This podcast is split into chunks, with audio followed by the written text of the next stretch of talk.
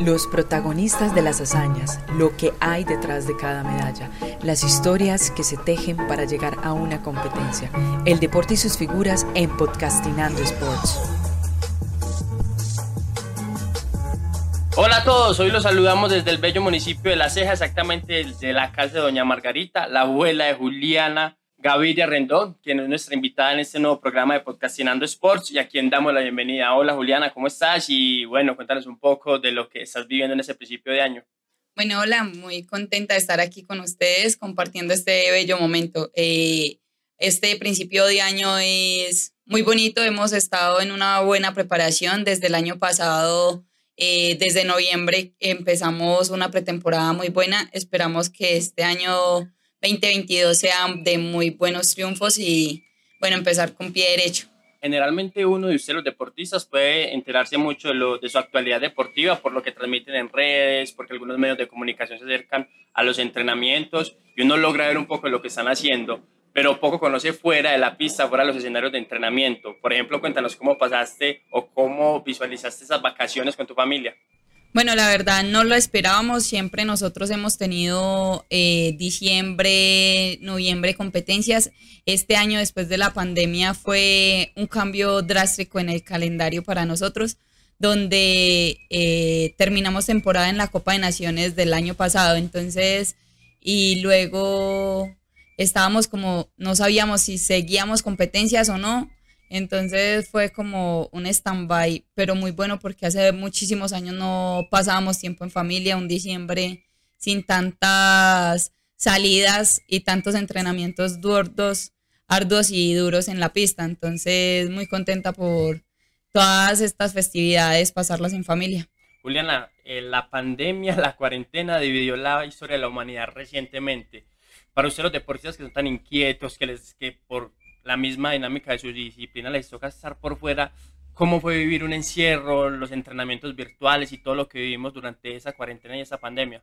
Bueno, fue un cambio muy drástico. Eh, para todos fue un cambio muy duro. Pienso que eh, sirvió muchísimo para estar como más en unión, más con su familia, más con, en compartir con todas las personas que realmente nos quieren y nos valoran. Entonces yo pienso que fue un cambio muy duro, pero igual un cambio que se necesitaba. Hacía muchos años uno no pasaba tanto tiempo en la casa en familia. Fue muy duro para los entrenamientos, pues entrenar encerrados, casi no volvemos a la pista. Entonces fue complicado y duro, pero eh, fue llevadero.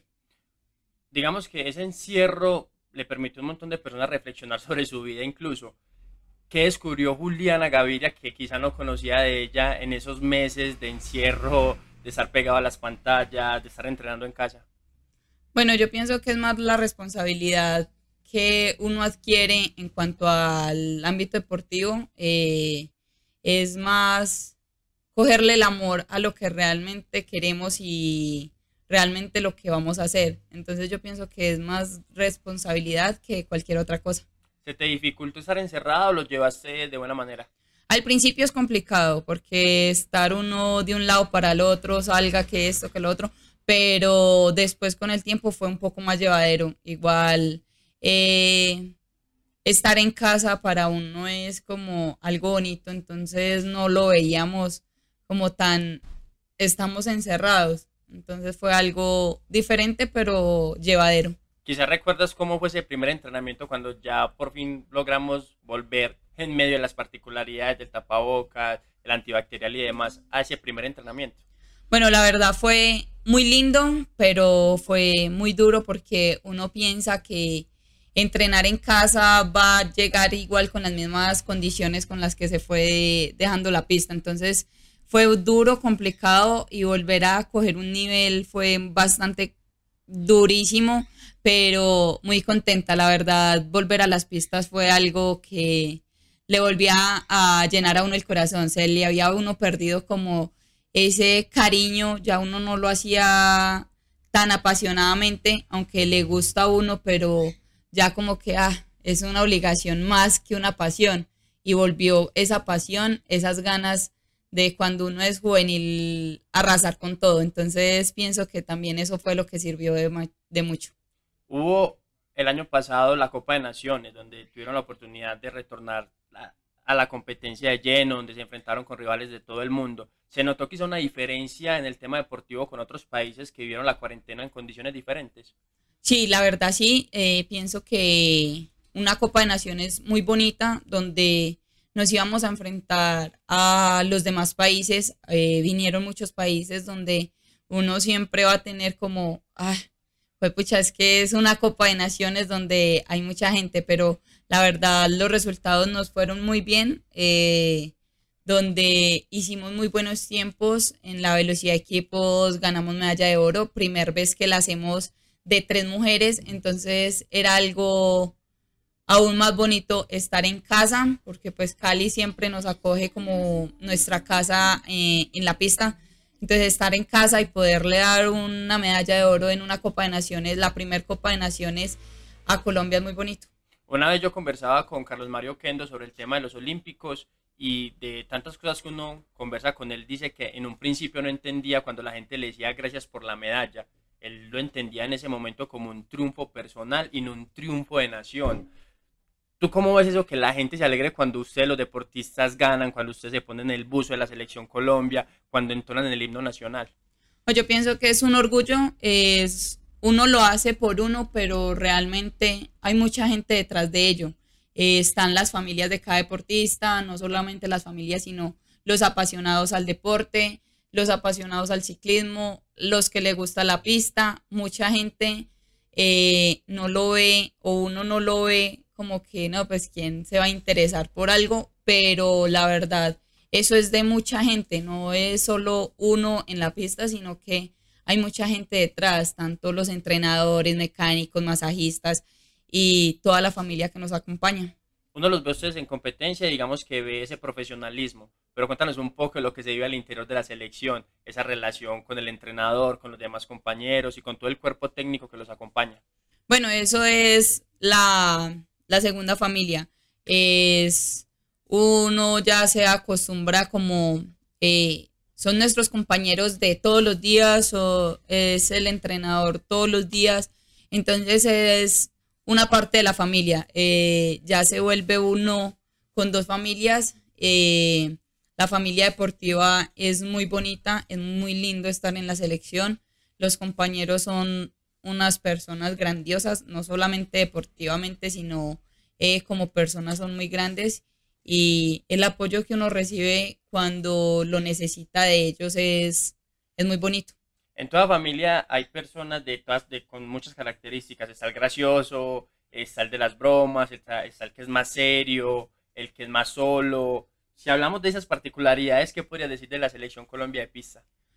De todo, de todo, de todo. Eh, en sí somos todos muy locos, muy... Eh, nos hacemos el ambiente. Eh, somos muy unidos, muy, ¿cómo se dice? Compañeros. Entonces, pues eh, hay uno que sí molesta más que otros, pero igual. Por ejemplo, ¿quién? Eh, no, es que eso se, se turnan la papeleta. Si un día está uno bajito, entonces todos van a hacerle el chance a, a ese. Todos nos unimos y vamos a hacerle el chance, pues para subirle el ánimo. No es que sea uno el, sea uno principalmente el gracioso, sino que como que se va, se va turnando la, ruleta. Amigos dentro y fuera de la pista.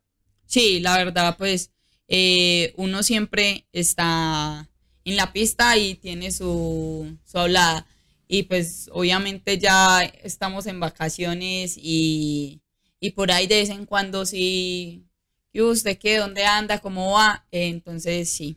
¿Cuál es el parche de, la selección Colombia de pista por fuera de los escenarios deportivos? Bueno, la verdad, eh, no se hace como un parche, parche, parche de que todos nos reunamos. Eh, es más que todo terminando de competencia eh, en el hotel, en un cuarto, ir a jugar uno o, echar chistes o estar juntos en un cuarto cuando terminan las competencias las concentraciones de la selección Colombia, porque digamos que hay disciplinas que son muy herméticas, pero puntualmente uno de la selección Colombia de pista quizá no conoce mucho en ese sentido. ¿Cómo es una concentración cuando se van una, dos, tres semanas previos a un campeonato? Bueno, eh, las concentraciones realmente se hacen más que todo en Medellín, entonces los que estamos realmente en, en Medellín o en, en, el área cercana, no estamos en un hotel, pero igual siempre estamos en los entrenamientos, siempre nos reunimos, eh, después de los entrenamientos se toma una gaseosa, entonces es algo muy bonito.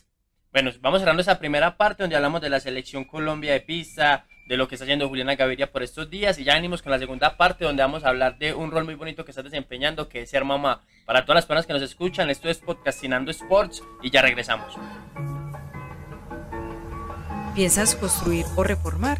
En el depósito de materiales Pablo Múnera te llevamos los materiales hasta tu casa. Llámanos ya al 313-759-0663. 313-759-0663. Continuamos en Podcastinando Sports en su primera temporada dedicada a las diferentes modalidades del ciclismo y sus protagonistas. Nos acompaña en este momento Juliana Gaviria, deportista profesional de pista, múltiple medallista nacional, también ha logrado títulos a nivel mundial, medallista panamericana y bueno, todos los títulos habidos y por haber. Juliana, en esta segunda parte, ahora eres mamá. ¿Cómo te ha ido en este nuevo rol? Bueno, la verdad, muy bien, eh, muy contenta. Es un cambio totalmente en la vida. la vida le da un giro muy grande. Eh, pienso que es trabajar día a día para ser una buena eh, guiadora de, de Maxi. Pienso que eso es lo más bonito que uno le puede dejar al niño, un legado bonito y que él más que todo se sienta orgulloso. En algún momento, mientras atravesabas la etapa del embarazo, pensaste que quizá no ibas a poder eh, mezclar el rol de ser mamá con el tema de deportivo y del alto rendimiento que de por sí ya es muy exigente. Sí, la verdad, yo cuando quedé en embarazo dije que me retiraba de ser deportista. Eh, ya luego con el tiempo, cuando nació Maxi, volví como a sentir esa, esas ganas, ese, ese apogeo de volver a la pista, volver a, a seguir luchando por mi sueño, porque pues todavía faltaba eh, conseguir lo que uno sueña a nivel deportivo. Entonces pienso que sí, hubo un bajón muy grande, eh, una desconectada completamente con el deporte. Eh, y luego, después del nacimiento de él, retomé otra vez como las ganas. Digamos que en el deporte es un reto constante, por ejemplo, usted de estar mejorando sus tiempos y un montón de, cuestiones propias de la disciplina. Pero de ser mamá, ¿qué ha sido lo más difícil, lo que te reta día a día? Bueno, yo pienso que lo más difícil es cuando salimos a competencia y estar ausente tanto tiempo. Eh, porque pues igual está en muy buenas manos, pero queda uno con la incertidumbre si se enferma, uno no está, eh, son muchas circunstancias que pueden pasar, entonces eh, lo más difícil es ausentarse uno tantos días, pero, pero consciente de que lo que también estoy haciendo es por él, entonces es algo que apacigua un poco la, la nostalgia. Y por ejemplo, los, los abuelos, ¿cómo le da doña María del Carmen y a don José Hernando con, con el nieto? No, muy bien, la verdad, pues eh, vivimos con ellos, entonces eh, es una segunda mamá. Yo pienso que el amor de los abuelos es lo más lindo que, que le puedan generar a él y bueno, cuando yo salgo se queda con mi mamá, entonces están las mejores manos. Juliana, tú perteneces a una familia de deportistas que desde muy pequeño les inculcaron el amor por la actividad física, pasaste por patinaje, pero definitivamente el ciclismo te atrajo más. ¿Ya Maxi está dando sus primeros pedalazos o ya lo ves montando en los patines? Sí, él ha estado montando bici, eh, la verdad es muy aguerrido y se suelta muy fácil en la bicicleta. Eh, pero bueno, es complicado, la verdad. Pues no me gustaría que fuera ciclista, eh, pero si es lo que él va a elegir, si es lo que él quiere, pues eh, se apoyará. Ahorita pues no se tiene como en sí en un deporte como tal, pero, pero sí de vez en cuando mi papá se lo lleva a hacer gincanas, monta bicicleta eh, donde vivimos, entonces eh, ahorita está engomado con su bici. Juliana, siendo tú el tipo de deportista que eres, tu hermano Fernando, ¿por qué no pensar que su hijo también se puede dedicar al ciclismo? Porque es muy duro, la verdad es un deporte de mucho sacrificio, de mucha disciplina. Eh, no lo digo que otros deportes no lo sean, pero uno ha tenido caídas en él y pues ver a su hijo eh, pegado de una bicicleta, eh, de pronto caído, raspado hasta donde no más, pues es como un poco complejo. Juliana, con el hecho de ser madre, quizá te cuidas más en la pista, por ejemplo, digamos que a determinada velocidad hace un par de años y tu objetivo era estar entre las primeras, entonces no te asustaba quizá una caída, arriesgar. Ahora siendo madre y sabes que tienes una responsabilidad de más, quizá te cuidas un poco más en una competencia. La verdad en la competencia uno no piensa quién, quién o por qué, sino usted está solo en su bicicleta y solo quiere ganar, entonces no pienso si me caigo qué, si me quiebro qué, no, simplemente voy en mi bicicleta y estoy conectada con la bicicleta. Y quizás recomendaciones de los abuelos o los abuelos también saben que estás ahí metida de lleno y que haces por lo tuyo cuando estás compitiendo. Sí, yo pienso que ellos fueron deportistas y, y siempre quieren lo mejor para uno, entonces yo pienso que siempre es disfrute y Dios lo bendiga porque qué más, eh, si hubo una caída, uno se puede caer, tanto mi hermano como yo podemos sufrir una caída, eh, pero bueno, gracias a Dios, desde que eh, volví no he tenido una de estas y nada, todo puede pasar en la pista. Para las personas que somos cercanas al deporte, no es un secreto que los primeros patrocinadores siempre son los papás y que incluso cuando los resultados deportivos no se dan, son ellos los primeros que alientan, los que abrazan y todo ese cuento. Hoy con las redes sociales que ustedes están como, que tienen como una vida tan pública y de algún modo u otro a veces están tan expuestos a las críticas, ¿tus papás cómo lidian con eso? Porque a veces los deportistas ya hacen caso omiso de, de este tipo de críticas, pero son los, los familiares quienes más la sufren. Sí, es muy complicado cuando eh, tú llevas una vida deportiva y tienes tantos logros. Eh, obviamente ya no se tiene 15 años, eh, se trabaja muy duro para seguir en el alto nivel que uno está, pero las críticas siempre van a estar. Así tú ganes una medalla de oro, cualquiera va a criticar por alguno o otro motivo. Entonces yo pienso que uno sí se hace como un poco más a la vista gorda, pero eh, la familia lo siente más. Eh, lo digo porque pues en las críticas que van hacia mi hermano me duelen más a mí y él pues, ni se enterará, pero eh, es llevadero. Yo pienso que siempre van a existir las críticas, así tú estés ganando, siempre van a haber críticas y pues si vas perdiendo, obviamente van a haber más críticas para todos eh, está muy claro el amor que tú te tienes con, er, con Fernando, que son muy cercanos, que cuando él está en el payo tú tienes la posibilidad de viajar, comparten mucho tiempo. En lo deportivo, eh, ¿se aconsejan mucho el uno al otro o cómo viven la competencia del otro cuando te toca a ti ser el espectador o por el contrario a él? Bueno, cuando yo soy la espectadora es muchísimo más nervioso. Eh, no es cuando uno está montado en la bicicleta siente unos nervios diferentes. Eh, cuando él está en la bicicleta es completamente diferente. Eh, que no le vaya a pasar nada, que no se le vaya a dañar la bicicleta, que le vaya bien. Entonces son muchos aspectos que, que en este influyen muchas cosas. Pienso que es más nerviosismo ver competir a tu hermano que yo misma estar en una pista. Y él te aconseja quizá cuando te debe competir. Sí, la verdad, pues cuando yo estoy en competencia, no es que hablemos mucho, pero sí unas cuantas palabras que son llegaderas. Entonces, en ocasiones la motivación que él genera en mí es muchísimo más gratificante. Bueno, Julián, estamos hablando de varios temas, redes sociales, la familia, tu hermano, tu hijo, el papel de figura pública. ¿Cómo se lidia con esto cuando quizá te acercan para una foto y tú no estás en la disposición ese día de dar fotos? o cuando nosotros los periodistas queremos una declaración, pero quizá por la concentración no la puedes dar, o porque quizá el resultado no fue el mejor y simplemente no quiero hablar con nadie. ¿Cómo es lidiar con todo eso que tienen que sortear ustedes? Bueno, a veces es muy complejo y complicado y mucha gente, sí, sabemos que, por ejemplo, los periodistas tienen que trabajar.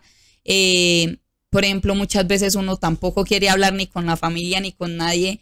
Entonces es como complejo uno desconectarse de eso. Eh, es tener muchas veces la cabeza más fría eh, de lo que realmente está sintiendo, eh, porque pues en muchas ocasiones eh, los son más los niños que nos piden fotos, entonces, pues pucha, ¿cómo le dice uno a un niño que no? Y te sacan de ese nudo en el que estás, de esa complicación que tuviste. Y bueno, eh, una foto, dos fotos, tres fotos, no nos quita nada pero hay momentos donde sí estamos demasiado frustrados que nos encerramos en nuestro mundo y salimos como caballos de carreras, no más vemos para piso y el que se atraviese me lo llevo. Pero en muchas ocasiones sí le toca a uno frenar un poquito lo que uno siente, lo que se vivió, para poder atender a lo que realmente somos como deportistas y personas. ¿En cuál etapa de tu vida te enteraste o dimensionaste que realmente eras un ejemplo para los más pequeños, que quizá una declaración tuya podría generar malestar en determinados ambientes, en que lo que definitivamente el comportamiento de Juliana Gaviria, tanto dentro y fuera de la pista, iba a estar bajo observación constante? Bueno, desde que uno se pone el tricolor, eh, sabe que ya está en boca no solamente de tu familia, sino que están los medios de comunicación donde los medios ya se ven por cualquier red, no solamente está una televisión o un radio, sino que se publica una entrevista y lo puede ver muchísima gente, no solo aquí en Colombia, sino a nivel mundial. Entonces yo pienso que entre más va creciendo la tecnología, eh, más le toca a uno eh, ser un poco más eh, reservado y dar un punto de vista muchísimo más complejo. Juliana, ¿te ha costado decir no? No es el momento para la foto, en este momento no quiero dar entrevistas, ese momento es para compartir con mi familia. Sí, a veces es, es complejo, es complicado y es un poco maluco porque estás tú en un ámbito de ya relax y estar en tu casa compartiendo con, con tus seres queridos. Eh, hay momentos donde uno apenas llega de un viaje y solo quiere descansar, pero llega, no, mañana tienes una entrevista como que, no, pero es que yo quiero dormir, yo quiero descansar, no me quiero parar de la cama. Entonces es un momento donde uno dice, pucha, yo para qué hago esto, pero realmente es lo que nos apasiona. Ahí teníamos entonces la segunda parte con Juliana Gaviria. Vamos a una pequeña pausa y ya regresamos para dar cierre a esta conversación que estamos teniendo desde el bello municipio de La Ceja. En BMX Antioquia tenemos inscripciones abiertas durante todo el año, pensando en formar campeones de Antioquia para el mundo. ¿Quieres que tu hijo sea el más rápido de la pista? Escríbenos al 300-638-7302. 300-638-7302. Todo lo relacionado con el deporte de las dos ruedas lo consigues en el almacén BMX Racing cascos, bicicletas, protecciones y más en un solo lugar. Visítanos en la pista Antonio Roldán Betancourt de Belén o comunícate al 310-452-5505. 310-452-5505. Esto es Podcastinando Sports. Entramos en la última parte de esta conversación con Juliana Gaviria desde el bello municipio de La Ceja. Su abuela nos abrió las puertas de su casa y desde aquí estamos emitiendo este programa para todos ustedes. Recuerden que no solo nos pueden escuchar por Spotify, sino que también nos pueden seguir a través de Instagram como Podcastinando Sports. Juliana, cuando escucha la palabra Juegos Olímpicos, ¿qué pasa por tu cabeza? De todo, pienso las más grandes justas para nosotros los deportistas, eh, un reto. Eh, una nueva experiencia, eh, trabajo, disciplina y entrega. París 2024 es lo que visualizas a diario o, o cómo te proyectas? Sí, desde que se terminaron Juegos Olímpicos Tokio 2020, 20, 21, eh, ya se estaba pensando en lo que sería una clasificación para eh, París 24. Pienso que es un reto muy grande, pero lo podemos lograr. ¿Qué le ha faltado a Colombia para dar ese gran salto específicamente en la modalidad de pista a ese nivel olímpico? Bueno, la verdad, ya habíamos hecho dos Olimpiadas. Eh, la Olimpiada a Tokio fue un trance, fue con pandemia, fue vuelta de el embarazo, vuelta de tener al niño. Entonces era un, un poco más compleja, más difícil, pero igual lo intentamos. Eh, no se clasificó, pero seguimos en pie y seguimos con la meta clara que es estar en unos terceros olímpicos. Bueno, ya has participado en muchas justas deportivas como Panamericanos, la Copa de Naciones que anteriormente era la Copa Mundo. ¿Por qué los Juegos Olímpicos siguen siendo tan, tan importantes para Juliana? Porque es el mayor eh, reto deportivo que uno tiene. Eh, tú cada año haces un campeonato del mundo, cada año se hacen copas de naciones, anteriormente copas mundo, cada año se hace un campeonato panamericano, pero Juegos Olímpicos son cada cuatro años. Juegos Olímpicos están los más grandes deportistas de todo el mundo, de todos los continentes juntos. Es una competencia donde se reúnen los mejores deportistas de, de todos, con todos. Entonces es algo muy bonito y una experiencia única que no basta con dejarlo de soñar y perseguir este sueño. Bueno, los deportistas, digamos que lo que queda son los títulos desde lo deportivo, ¿cierto? Pero sabemos que ustedes ya han cruzado como esa línea y, y los, ven, los ven como un todo. Cuando Juliana no esté sobre la bicicleta, cuando decida definitivamente desde lo competitivo dar un paso acostado, ¿cómo le gustaría ser recordada? ¿Qué le gustaría dejarle a su disciplina y a este país? Bueno, la verdad, la entrega y la disciplina y el amor con lo con que uno hace eh, el ciclismo eh, una persona, una mujer que entrega todo día a día en una pista. Entonces pienso que es lo más bonito que uno puede dejar y un legado que, que puede llenar a cada niño, de seguir soñando y seguir luchando por su sueño. ¿Ya has visualizado tu vida sin la bicicleta? No tanto fuera de la bicicleta, sino en un complemento con, con la bicicleta. Pienso que eh, uno deportista, pues siempre tiene que llegar su punto final, pero uno no lo ve cuándo, ni cómo, ni, ni por qué. Simplemente uno sabe que el deporte no te va a durar toda la vida, entonces tiene que buscar otras alternativas. ¿Y otras alternativas que has pensado? Me gusta mucho el tema de belleza, eh, montar un spa de uñas, eh, estar trabajando el tesma cosmético, es algo que me llena y también me apasiona. Juliana, y quizás ser una entrenadora.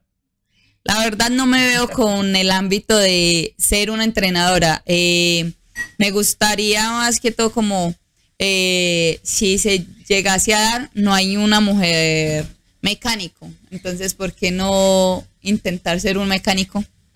Bueno, Juliana, vamos a entrar a esta última parte. Vamos a hacer una ronda de preguntas rápidas. Eso se llama la contrarreloj de Podcastinando Sports. Y yo te voy a decir una, hacer una pregunta, te voy a decir una palabra y me vas a responder con lo primero que se te venga a la cabeza. Hmm. Bueno, dale. Vamos. Ponemos los cronómetros en ceros y evaluaremos la agilidad de nuestro invitado en la contrarreloj de Podcastinando Sports. Fernando Gaviria.